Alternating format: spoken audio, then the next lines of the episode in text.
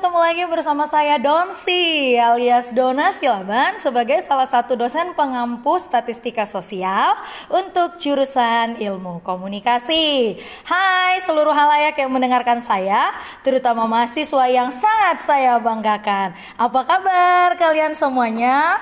Hmm, saya harap dalam keadaan baik-baik saja ya. Oke, sekarang saya bersama dibilang temen bukan, dibilang mahasiswa ya iya. Jadinya saya itu susah ya gimana uh, mengklasifikasikannya tapi ya karena berhubung oleh karena ya ini kita membahas tentang uh, materi gitu ya. Berarti mereka adalah mahasiswa saya. Yang pertama ada Pramudita. Mana suaranya? Halo Ibu. Hai, gitu dong. Lalu kemudian ada Zidan. Mana nih Zidan? Halo Ibu. Oke, Zidan ya. Lalu kemudian ada Filza. Kamu kenapa ketawa terus ya? Oke, lalu kemudian ada Abdul ya. Abdul ya. Abdul. Halo, halo, halo. Salam sehat, salam. Iya ya. Lalu kemudian di sebelah sudut kanan ya ada Alung. Halo Lung. Hai. Oke, jadi mereka ini dari eh, perwakilan setiap kelasnya saya. Ada IK 3A, ada IK 3B, ada IK 3C ya. Lalu kemudian nggak kalah dong orang karyawan ya. Orang karyawan harus tetap eksis ya. Orang karyawan ada IK 3A dan IK 3B karyawan. Oke. Nah, nah, nah, nah, nah. Sekarang kita akan membahas tentang apa ya enaknya dulu. Pak, kira-kira coba kita bahas apa yang enak pertama. Coba deh dari Filza, kira-kira apa nih yang kamu tangkap dari statistika sosialnya kita? Ayo coba, kita bahas apa enaknya kira-kira? Coba sini. Enaknya sih ngebahas tabel data frekuensi dan grafik diagram. Oh, oke oke oke oke oke oke. Coba coba coba coba coba. Jelasin dong, aku pengen tahu. Istilahnya aku deh yang jadi mahasiswanya kamu sekarang. Ayo jelasin gimana gimana. Nah, jadi kemarin tuh kita belajar tabel data frekuensi dan grafik diagram. Pertama tuh Ibu Hei, kau itu cepat sekali menjelaskannya. Anak-anakmu tidak mengerti cinta. Iya, Heeh. Jadi ada tabel. Nah, tabel itu dia merupakan penyajian data distribusi sesuai data menurut kategori dan interval tertentu. Kalau misalkan grafik, dia penyajian data yang menggunakan gambar atau lukisan menurut kategori dan juga frekuensinya, Bu. Oh, terus terus terus terus gimana gimana lagi terus terus. Nah, terus kita Terus dis- terus ketabrak gitu ya? Enggak ya? Enggak, Bu. Oke. Terus terus kita kemarin juga disuruh buat eh, beberapa data variabel gitu terus dimasukin ke SPSS-nya buat kita tahu nih bentuk dari hasilnya tuh tabel dan grafiknya tuh seperti apa. Oke, itu gimana sih tuh kalau SPSS itu yang kamu tangkap susah kali ya angka semua ya? Apa gimana? Susah kali ya? Coba-coba saya mau tanya nih Dita, susah nggak sih SPSS? tergantung ke orangnya Ah, kayaknya tapi kalau kayak ke si Abdul kayaknya dia rasanya susah gitu ya. Gimana coba-coba Abdul? Apa pelajaran Ibu? Oh, yang jujur. SPSS gitu loh. Ya, jadi kita tuh kayak belajar sambil wamil, Bu. Wajib militer. Kita tuh sebenarnya bisa ngerjain tapi tegang duluan. Iya, tekanan gitu ya. Jadi Iya sih. ketika iya. kita mengerjakan tuh ya tangan tuh bercampur dengan keringat. keringat ya ya ya ya oke oke jadi menurut Abdul nih ya kalau SPSS itu susah nggak sih Enggak sih, Bu. enggak ya enggak ya yang penting eh, gimana yang Yang- penting kamu perlu tahu apa Ah, jadi SPS itu kan sebenarnya kita harus tahu kegunaan masing-masing toolsnya sih. Iya Jadi kalau kita udah tahu apa misalnya tools kayak Komogoro Smirnoff tuh buat apa mempengaruhi. Nah, kita ada di situ tuh, eh, apa toolsnya. Jadi kalau kita mau meneliti tentang sesuatu yang dipengaruhi, nah kita bisa kerjakan tuh di SPSS. Iya, jadi sebenarnya kalau SPSS itu mempermudah ya, bukan mempersulit. Benar nggak Lung kira-kira gimana kamu menanggapinya? Oke, eh, menurut aku sih SPS SPSS tuh nggak susah asalkan kita tahu step by step setiap materi yang mau kita yang udah ibu ajarin. Kita yang penting kita punya data, terus kita tahu step by stepnya kita merhatiin deh merhatiin apa yang ibu jelasin pasti gampang Nah, terutama eh, ini ya cerewetnya mungkin Iya. gitu ya. yang Enggak penting yang penting jangan ja- yang penting jangan tegang sama ibu karena memang na- nada ibu yang tinggi ya Tinggi. Oke, nah ini kok kayaknya diem terus nih Zidannya. Aku pengen tahu dong tentang Zidan. Gimana Zidan? SPSS yang kamu pahami itu susah nggak? Menurut saya susah bu. Oke. Susah. Hah? Yang pertama kondisi di rumah gitu kan, kondisi di rumah kan kenapa di eh, apa kenapa susah karena di rumah sering disuruh-suruh sama ibu, suruh-suruh bantu-bantu bersih-bersih. Jadi kabebeng bu bahasa Sunda nama. Apa itu? Oh, kabebeng iku mah opo jare? Ya Allah Tuhan. Kabebeng. Kebebeng. Jadi kabebeng itu kabebani. Kabebani. Oh, Kabebeng tuh iya kabebani. iya iya iya iya iya iya iya. Terbebani. terbebani dengan SPSS. Kayaknya kamu eh, kelihatannya nanti penelitiannya ke kuali ya. Saya pengen kuantitatif bu. Oh, pengen kuantitatif tapi dia merasa kebembeng gitu jadi angka kebembeng gitu ya terhadap eh, SPSS. Terus nanti kamu gimana? Ya itu bu berproses bu. Oh iya, tidak ada hasil yang Mengkhianati. eh, terbalik apa ya? Dadah. Ya, usaha yang mengkhianati Ah, cerdas tepuk tangan ya. Lalu kemudian ini kayaknya dari sudut kiri saya ya itu kayaknya tenang-tenang ayem-ayem ya. Saya pengen tahu selanjutnya materi apa yang kamu pahami Pramudita. Coba. Modus bu Oke, modus. Eh, tapi bukan modus laki-laki ya. Oke, bukan modus laki-laki sayang. Coba dijelasin modus itu gimana gimana. Coba Pramudita. modus itu adalah nilai yang sering keluar dari data yang udah diurutin ibu Wow, yang sering keluar ya. Uang termasuk juga enggak? bisa jadi sih bu Bisa jadi ya. Oke. kalau kalau diurutin si uangnya itu kan suka ada nilai yang sama ya berarti Iya. kan itu modusnya Oke, bagus. Tuh, tuh, tuh, tuh, tuh. Itu dari kelas karyawan loh. Berbahagialah kalian yang karyawan karena orang karyawan yang di sini perwakilannya cerdas menjawabnya ya. Oke. Kamu mau ngomong apa Abdul? Silahkan. Apa? Oh enggak, tadi yang modus itu cocok banget buat cewek kalau mau milih cowok. Oh. Kan itu banyak, jadi hasil yang paling banyak keluar. keluar. Pasti kan banyak cowok yang ngegombal tuh. Iya, Tapi oh, kita benar harus benar. tahu hasilnya dari gombalan itu berapa Itu banyak. benar. Jadi kalau kalian sering menggombalin cewek berarti masuk ke dalam kategori Modus. Nah, itu tuh sejarah modus kayaknya. Eh, Iya iya iya iya iya. Coba coba gimana gimana Ali? kayak gak gak gak atau aku nggak sampai Oke, gak sampai ya ketinggiannya dalam kurung dalam pemikiran silaban 2020. iya. Selain modus, kira-kira apa lagi coba yang kalian tangkap? Coba Abdul apa? Ah, kalau saya tuh lebih ke Komolgorov Smirnov. Aduh berat bahasanya sayang. Gimana itu? Kolmogorov oh, Kolmogorov Smirnov. Kolmogorov Smirnov itu gimana coba? Jadi Komolgorov Smirnov Semir apa Sekalian aja semir bang. Ya, Komolgorov Smirnov itu biasanya dipakai untuk meneliti dari regresi atau pengaruh. Oke. Jadi itu tuh berguna untuk buat kita nih, misalnya mau meneliti tentang pengaruh media sosial terhadap masyarakat saat ini. Ih berat bahasanya. Jadi kayak gitu, jadi kalian bisa tahu berapa sih angka yang dipengaruhi dan mempengaruhinya. Iya, oke. Nih, sekarang sepertinya tidak eh, tidak sabar lagi ya. Mai Alung ya di sebelah kanan sudut-sudut paling pinggir ya. Apa coba yang kamu pahami? Eh, Som. aku sih seneng sama uji homogenitas Eh, bukan berarti kamu homo kan?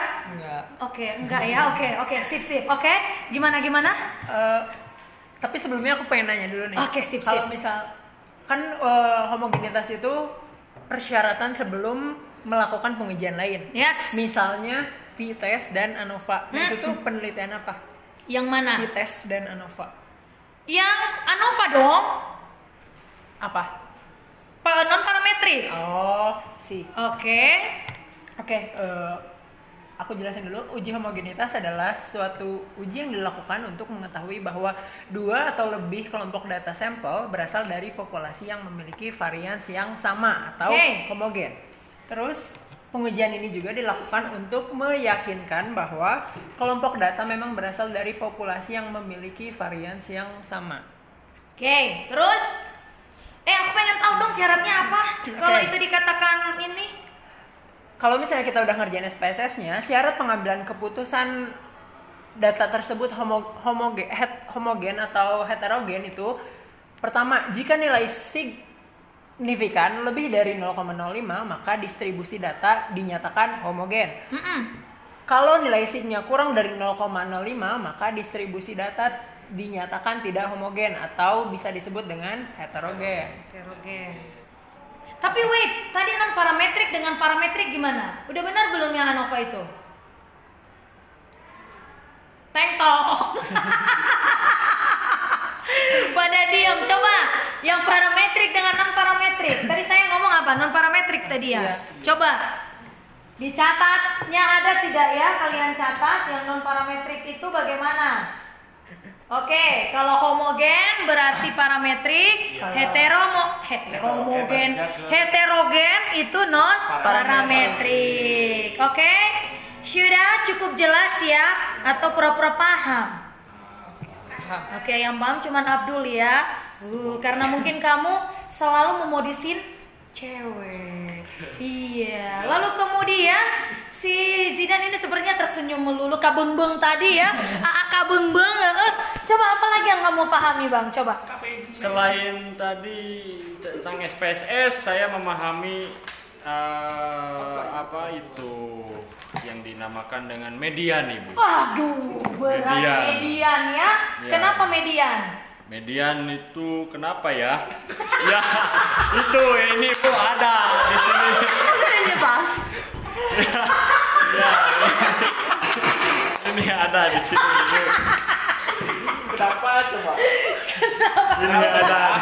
Ya ya, kenapa ya itu si Median marah-marah aja ya? Iya. Coba gimana gimana median? Ayo ya. Jadi median itu dalam pengertian suatu nilai tengah dari data yang diperoleh sama dengan mean modus dari atau kelompok dan data tunggal seperti itu. Eh, berarti kamu suka main tengah ya? Iya. Oke.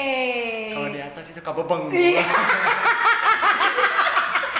terbebani ya. Oke, ya. Oke, wow, amazing. Nah, sekarang kakak Filza ini sepertinya dia memaknai sesuatu ini. Coba-coba kakak, silakan kak, silakan apa yang kakak pahami lagi tentang statistika sosial dari pertemuan. Udah berapa kali pertemuan gitu? Enam. Enam. Enam. Enam apa ke seratus ya? Ya ke 100 kalau kita masih berumur 100. Iya, iya. kita lihat saja nanti. Itu cuma Oke. perkara waktu. Iya, perkara waktu. Oke, berarti enam kali pertemuannya. Coba kakak Filza gimana? Kalau aku sih kemarin ingatnya tuh yang menghitung tentang data varians. Nungguin ya. Ah, mantap. Tiba-tiba serius. Kan kalau misalkan varians itu kan salah satu ukuran variasi atau nilai dari statistika dari suatu data yang kuantitatif. Nah, kemarin tuh kalau nggak salah kita ngitungnya kayak ada nomor sampelnya dari 1 sampai sekian terus bisa dari dua data kelompok kayak misalnya data kelompok A atau data kelompok B. Nah, terus datanya dimasukin di SPSS, kemudian kayak misalkan data berat badan tuh, berat badan. Nah, kita masukin ke SPSS-nya. Terus kita bisa lihat ternyata di deskriptifnya tuh kita masukin berat badan tadi di variabel. Nah, habis itu kita bisa checklist di STD deviation, deviation sama variance. Deviation, aduh. Terus kita harus klik OK, udah klik OK terus muncul deh STD deviationnya berapa gitu. STD deviation itu apa sih? Coba Abdul jawab. Wow. Tengok. Itu tuh pengumpulan data kelompok. Bukan, kalau STD deviation itu simpangan baku Oh, dong. mohon maaf. Hah? Saya- Kesalahan ada deh. Saya dong. Oke. Bunyinya nggak pernah salah. Iya, nggak boleh salah. Iya dong. Itulah. Ya jadi saya mungkin klarifikasi dulu tadi mungkin saya salah menyebutkan kalau untuk eh, homogen ya itu dites dengan ANOVA yang ditanyakan oleh eh, Alung tadi masuk di parametrik ya, bukan di non parametrik ya. I'm so sorry ya because I'm manusia. Oke, no bukan. Saya jelmaan sebenarnya ya. Oke, baik. Selanjutnya coba lagi Alung. Aku apa lagi ya? Ayo apa? Yang tadi mungkin biar anak-anak pada tahu eh, tentang ini apa? Eh, validitas reliabilitas dong sayang. Coba gimana gimana? Eh, validitas dan rehabilitas itu Nah, tuh ah. dipakai kalau misalnya kita mau bikin kuesioner yang mau diturunin ke lapangan. Eh, Fungsinya tuh gimana? fungsinya buat biar kita tahu di lapangan itu seperti apa kayak apa sih tadi teh aduh aku lupa Oh. Bentar. Ah, kan eh, ibu udah bilang uji validitas tuh nggak bisa dipelajari dalam waktu singkat iya, nggak kan nanti bisa. ketemu lagi di pertemuan ke sembilan. Bisa sampai 100 katanya. Iya, iya. Nah, jadi pada dasarnya kalau validitas reliabilitas itu dipakai untuk eh, menentukan ya apakah instrumen tersebut layak tidak disebarkan ke responden. Ya, jadi nanti dari validitas itu kita bisa melihat pernyataan mana yang hangus, pernyataan mana yang bisa dipakai. Oke, jadi sedikit banyaknya mungkin Filsa sudah paham terkait tentang teorinya. Silakan dijelaskan tentang validitas dan reliabilitas. Dapat gong nih. Ayo. Coba. Coba ya. Tertekan. Eh, Jangan tertekan. Jangan tertekan. Jangan. Canda guys. Kalau misalkan tadi yang barusan kita belajar, nah itu kalau misalkan datanya, kalau misalkan kita ngukur, eh kita buat respondennya datanya itu ada, misalkan nih sera- 600 orang. Nah terus respon yang masuk itu ternyata data yang bisa dikelola tuh ternyata hanya eh, 400. Jadi tidak semua data yang kita sebarkan melalui kuesioner itu bisa digunakan. Nah, kadang karena berbeda kan pendapat responden dari orang-orang itu berbeda gitu. Kayak misalkan nih, kayak saya nih lulusan S3. Terus Bu Dona lulusan TK. Astaga, beda strata dong. Nah, terus kan, Oke, terus? kan pasti berbeda kan respondennya tuh berbeda banget Pola pemikirannya, pikirnya. pola pikirnya berbeda banget. Nah, jadi kalau misalkan datanya tidak sesuai, nanti diambil data yang bisa digunakan. Nah, data yang tidak disesuai, yang tidak sesuai itu bakal hangus, Hmm. tidak bisa digunakan lagi. Jadi data pokoknya rekapan datanya tuh bakal mengerucut gitu, bakal jadi tinggal seberapa doang yang bisa digunakan. Seperti itu, Bu. Iya, yang paling serius kayaknya ini Jidan ini. Coba, yang kamu pahami apa lagi? Coba, ayo. Ayo Bapak Jidan. Iya. Iya. Abang Selain pusing tadi SPSS, peserta median gitu ya. saya juga pusing sama ini Kamu Bapak. Budona ya. oh enggak, Budona menyenangkan sekali. Oh, menyenangkan. Wow, Dalam tekanan. Dalam tekanan gitu kalau dalam tidak tekanan ya. Oke, eh, eh, validitas reliabilitas yang kamu pahami gimana coba? Validitas dan realitas, aduh, Aduh, kabeng-beng Kabeng pisan, ya Allah. Ya, Eh. yang saya pahami itu uji normalitas Kolmogorov Waduh. Smirnov. Coba gimana jelasin? Tuh. Nanti coba ya nanti saya yang jelaskan validitas reliabilitas secara mendalam. Mungkin abang bisa jelaskan tentang Kolmogorov tadi. Coba. Ya, Bang Jago. Yes. Ayo bang Jago. Semongko. Tarik sis. Normalitas Kolmogorov Smirnov adalah bagian dari uji asumsi klasik. Uji normalitas bertujuan untuk mengetahui apakah nilai residual berdistribusi normal atau tidak. Ih, Model regresi yang baik adalah memiliki residual yang me- berdistribusi normal. Terus ada nih pengambilan keputusannya ibu. Ah, coba coba. Ih, gimana gimana? Coba aku pengen tahu apa? Ya, itu pengambilan keputusan yang paling penting di normalitas Kolmogorov Ih, syndrome ini. berat bahasanya. Waduh. Ya. Yang pertama ada jika nilai signifikan lebih dari 0,05 maka nilai residualnya normal. Berat. Terus gimana Lalu yang lagi? kedua ada jika nilai signifikansi ya, kurang dari 0,05 maka nilai residualnya tidak normal. Oke. Perlu diingat juga di normalitas Kolmogorov Smirnov Smirnov ini. Saudara, ini Oke. Semongko. X itu sama dengan variabel independen Oke. atau bebas yang mempengaruhi untuk Iya. X itu. Untuk Y Iya. variable dependent. Dependen. Dependen. Sunda biasa. Oh, kalau podcast jangan biasa. Oh iya ya oke oke oke. Oke, Mohon- tahan tahan tahan. Oke. Mohon maaf sobat insaf. Tadi ada acara di rumah Uya.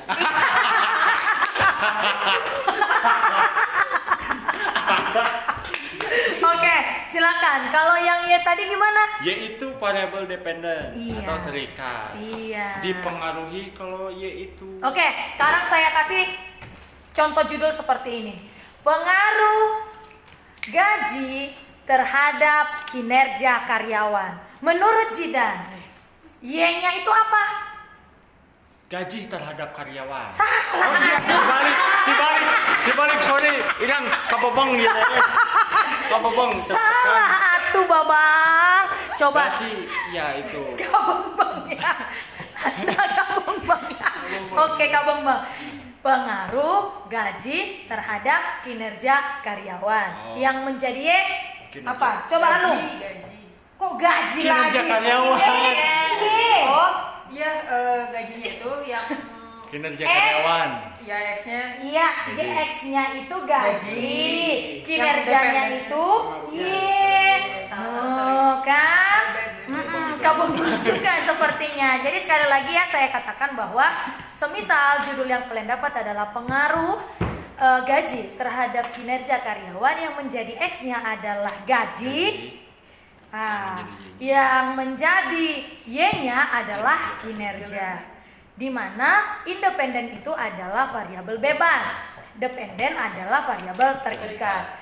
Independen itu mempengaruhi, sedangkan dependen itu dipengaruhi. Jadi analoginya adalah bagaimana ya eh, si si gaji mempengaruhi kinerja karyawan. Sebaliknya, kalau kita lihat dari sisi dependennya, eh, kinerja itu dipengaruhi oleh aduh apa? gaji Gaji gitu ya. Jadi bagaimana Kak Bengbeng sudah mengerti? Sudah mengerti banget. Iya ya. Kayaknya eh, dari tadi yang paling banyak diem itu Kakak Dita nih ya. Silakan Kakak Dita. Ada yang bisa dipahami Kakak Dita apalagi Kakak Dita? Ayo, malam-malam.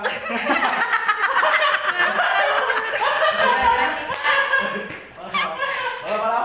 Ini masih sore. Oh masih sore. Berarti sore-sore gitu loh. Sore-sore santuy. Iya, gitu. Ya, Itu acara siapa? Silakan. Apa yang kakak pahami nih? Kakak udah ada catat nih di banyak di buku. Iya, catatan paling rajin loh. Nggak kayak alung, alung malas pokoknya apalagi kabung beng. Aduh. Apalagi aku, subhanallah. Siap salah ya? Saya mah selalu salah. Karena laki-laki selalu salah ya. Oke. Silakan. Apa yang kakak pahami? Kakak Dita coba. Apa ya kira-kira yang belum itu ada Sudah semua ya? Ada juga yang belum. Min, min. Min, tapi pada amin. Kita kembali di segmen Raja Bapak. ibu ini ada telepon Siapa yang nelpon? Ayang Beb. Oh, jangan. Min, min. Min bu belum bu. Iya, Min, Min. Min. Ayo apa? Ayo apa? Kenapa jadi terdiam? Tiba-tiba Anda diam. Coba Min itu apa? Karena saya sedang berpikir. Oh iya. Jawabannya. Tertekan. Tertekan ya. Bukan Dalam keadaan tertekan gitu ya. Rata-rata saya. Heeh. Min itu Min itu adalah nilai rata-rata dari sebuah data ibu. Mm-mm. itu yang gimana itu? Ya udah gitu aja pokoknya ya. Makin kerucut. Makin bingung ternyata semua. Oke. Eh, jadi min itu adalah rata-rata ya dari sebuah data. Min itu kan gampang ya kita tahu eh, jumlah dari berapa banyak data yang didapat dibagi jumlah yang keluar, data yang keluar. Jadi misalnya nilainya Dita 70, nilainya Zidan 75, Filda 80, Abdul 50, Allah. lalu kemudian Alung 90. Bu, kenapa sih aku Ya, ya itu kayaknya nasibnya kamu gitu ya. Oke, ya.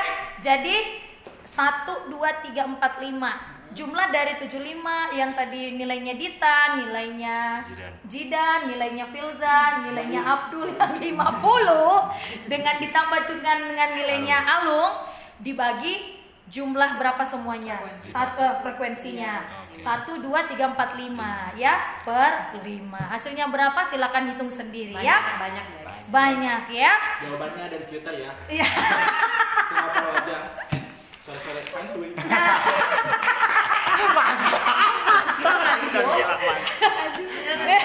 Kayaknya anak ini aku nggak tahu yang paling santu itu apa sih? itu net malam ada Adalah pokoknya. ada pokoknya Nggak tahu ya. ada Enggak, enggak. Oh, oh, oke dia nggak pernah nonton TV berarti dia hidup di purba iya rumah aku nggak ada TV di kosan Oke, aku salah berarti ya. Oke, sekarang saya yang salah, bukan kalian yang salah. Oke. Lalu kemudian apa lagi ya yang sudah ya? Karena kan anak-anak udah mau TS ya. ya Heeh, jadi mesti lengkap gitu loh. Jadi apa kesimpulannya? Jadi kesimpulannya adalah rajin-rajinlah kalian belajar statistika. Gitu. Apa? Jangan memanipulasi. Dapat dari tadi penjelasan panjang-panjang ibu enak banget kesimpulannya. Karena dosen tidak pernah salah. Gitu. dewa Iya. Nah, dan yang penting adalah eh, penelitian secara statistika ini saya harap ke depannya mahasiswa yang lain tidak memanipulasi data ya. Karena ingatlah harga diri kalian itu ada di penelitian kalian ya. Jika kalian memanipulasi data berarti kalian pun dimanipulasi. Suka nggak dimanipulasi? Nggak ada cinta mau nggak dimanipulasi? Jangan. kenapa suka? Karena yang lain tidak suka. Jadi hanya kamu sendiri seperti Tia. Misalnya kamu dibohongin pasangan gitu, apa kalian mau? Enggak. Enggak ya, bohongi balik ya. Ini kayaknya enggak masuk nominasi kita deh ya ini ya. Kamu golongan ya. Pantesan nilainya 50 ya.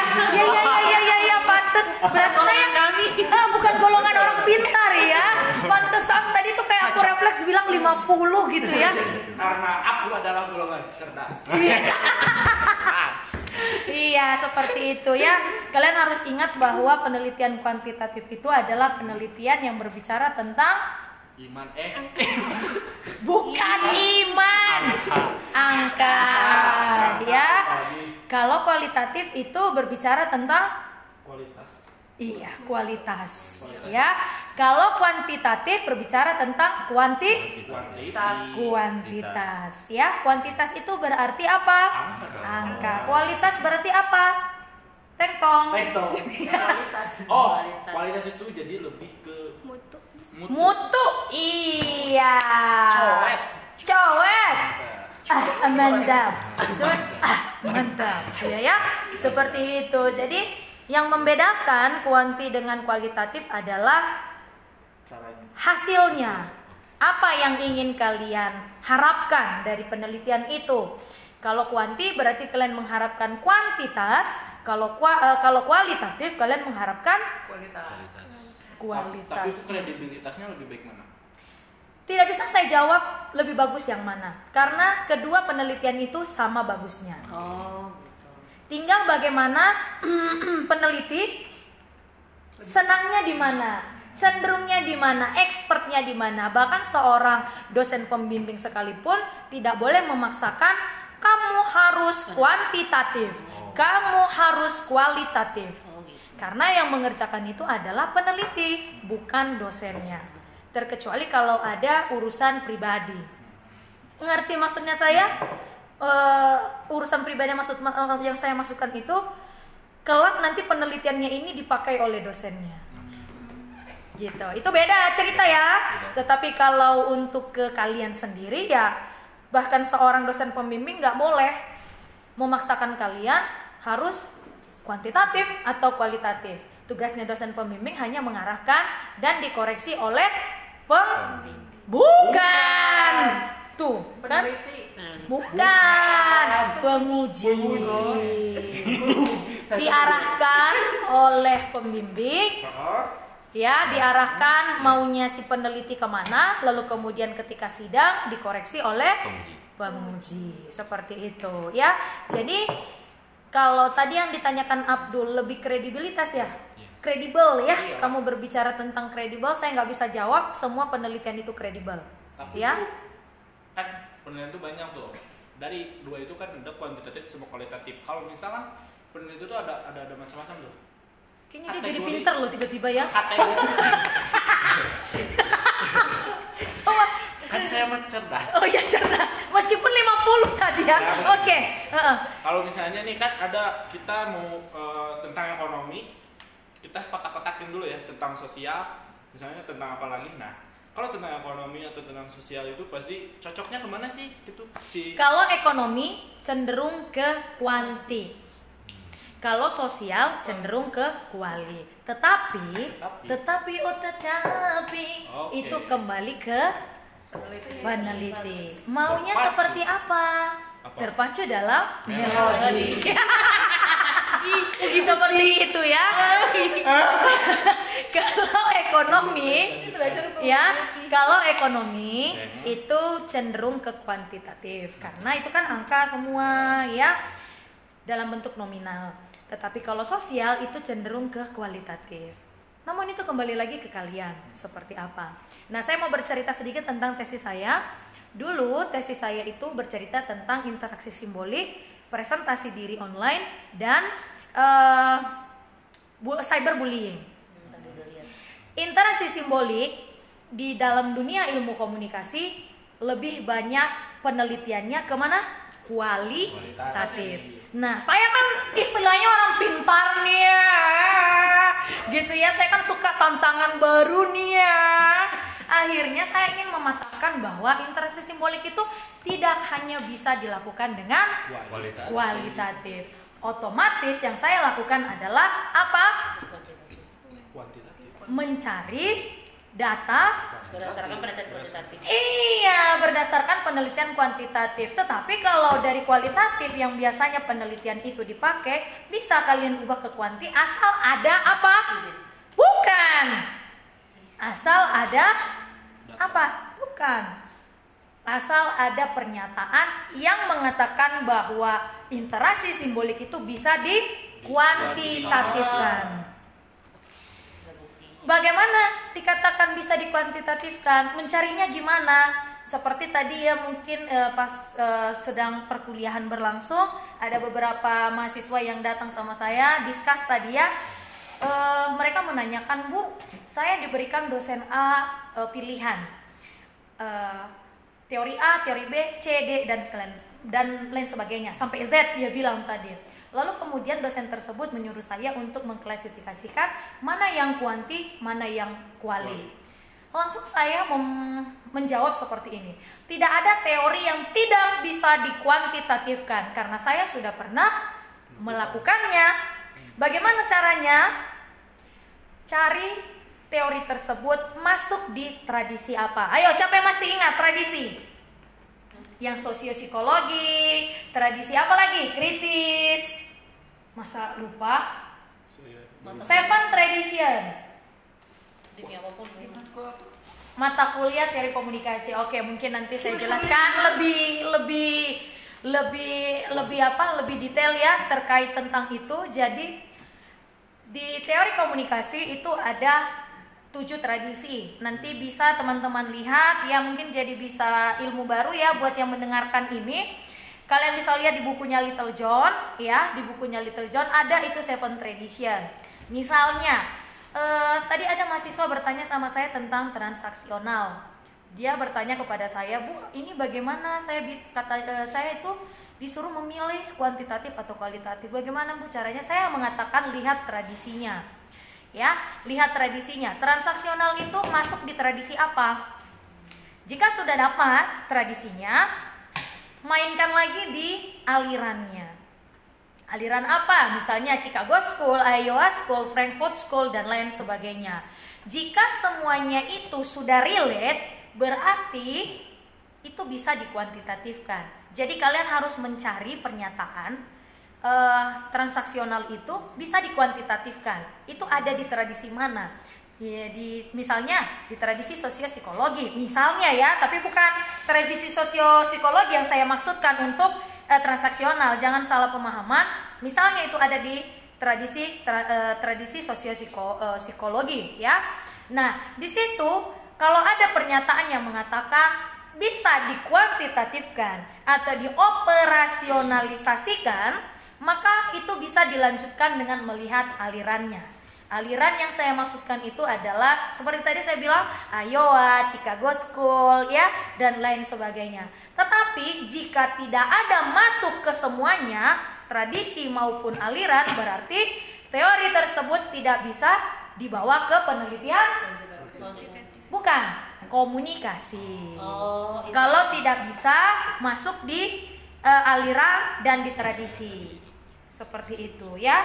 Berarti penelitian tersebut tidak bisa dibawa ke kualitatif dan tidak bisa dibawa ke kuantitatif dan sudah pasti itu tidak bisa dibawa ke penelitian komunikasi. Seperti itu gampangnya.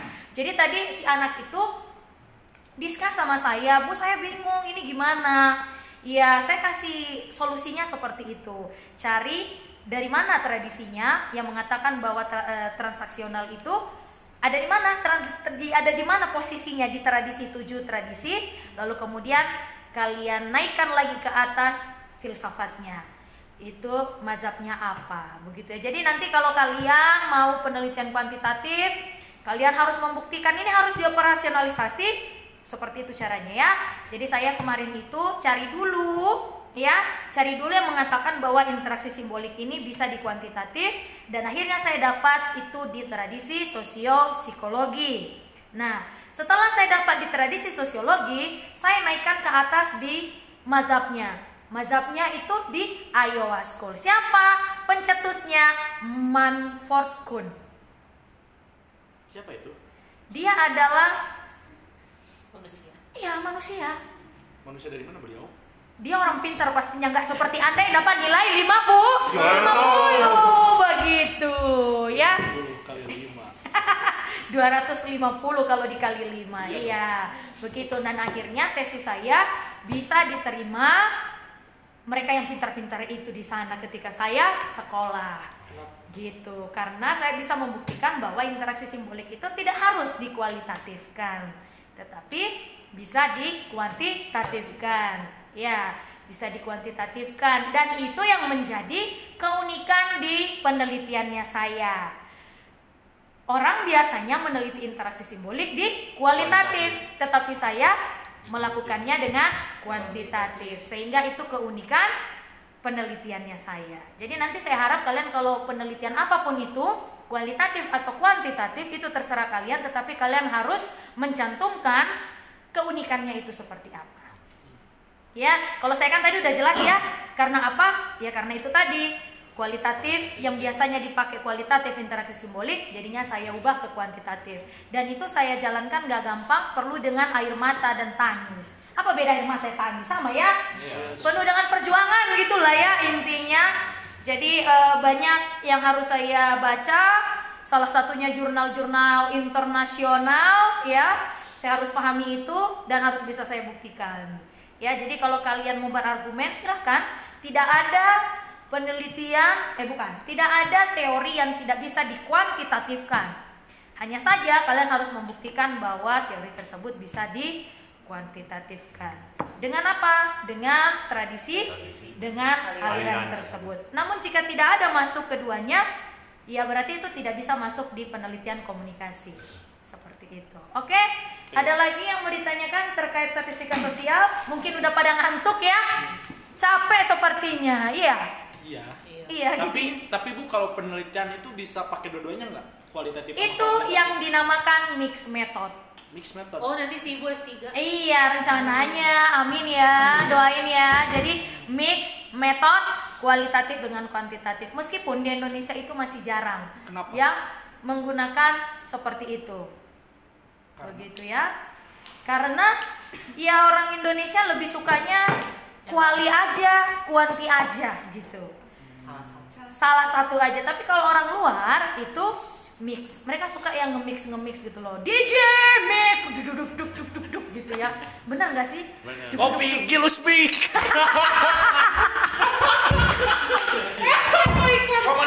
Dipersembahkan oleh Kopi. Dan- dan- Oke. Masuk asup.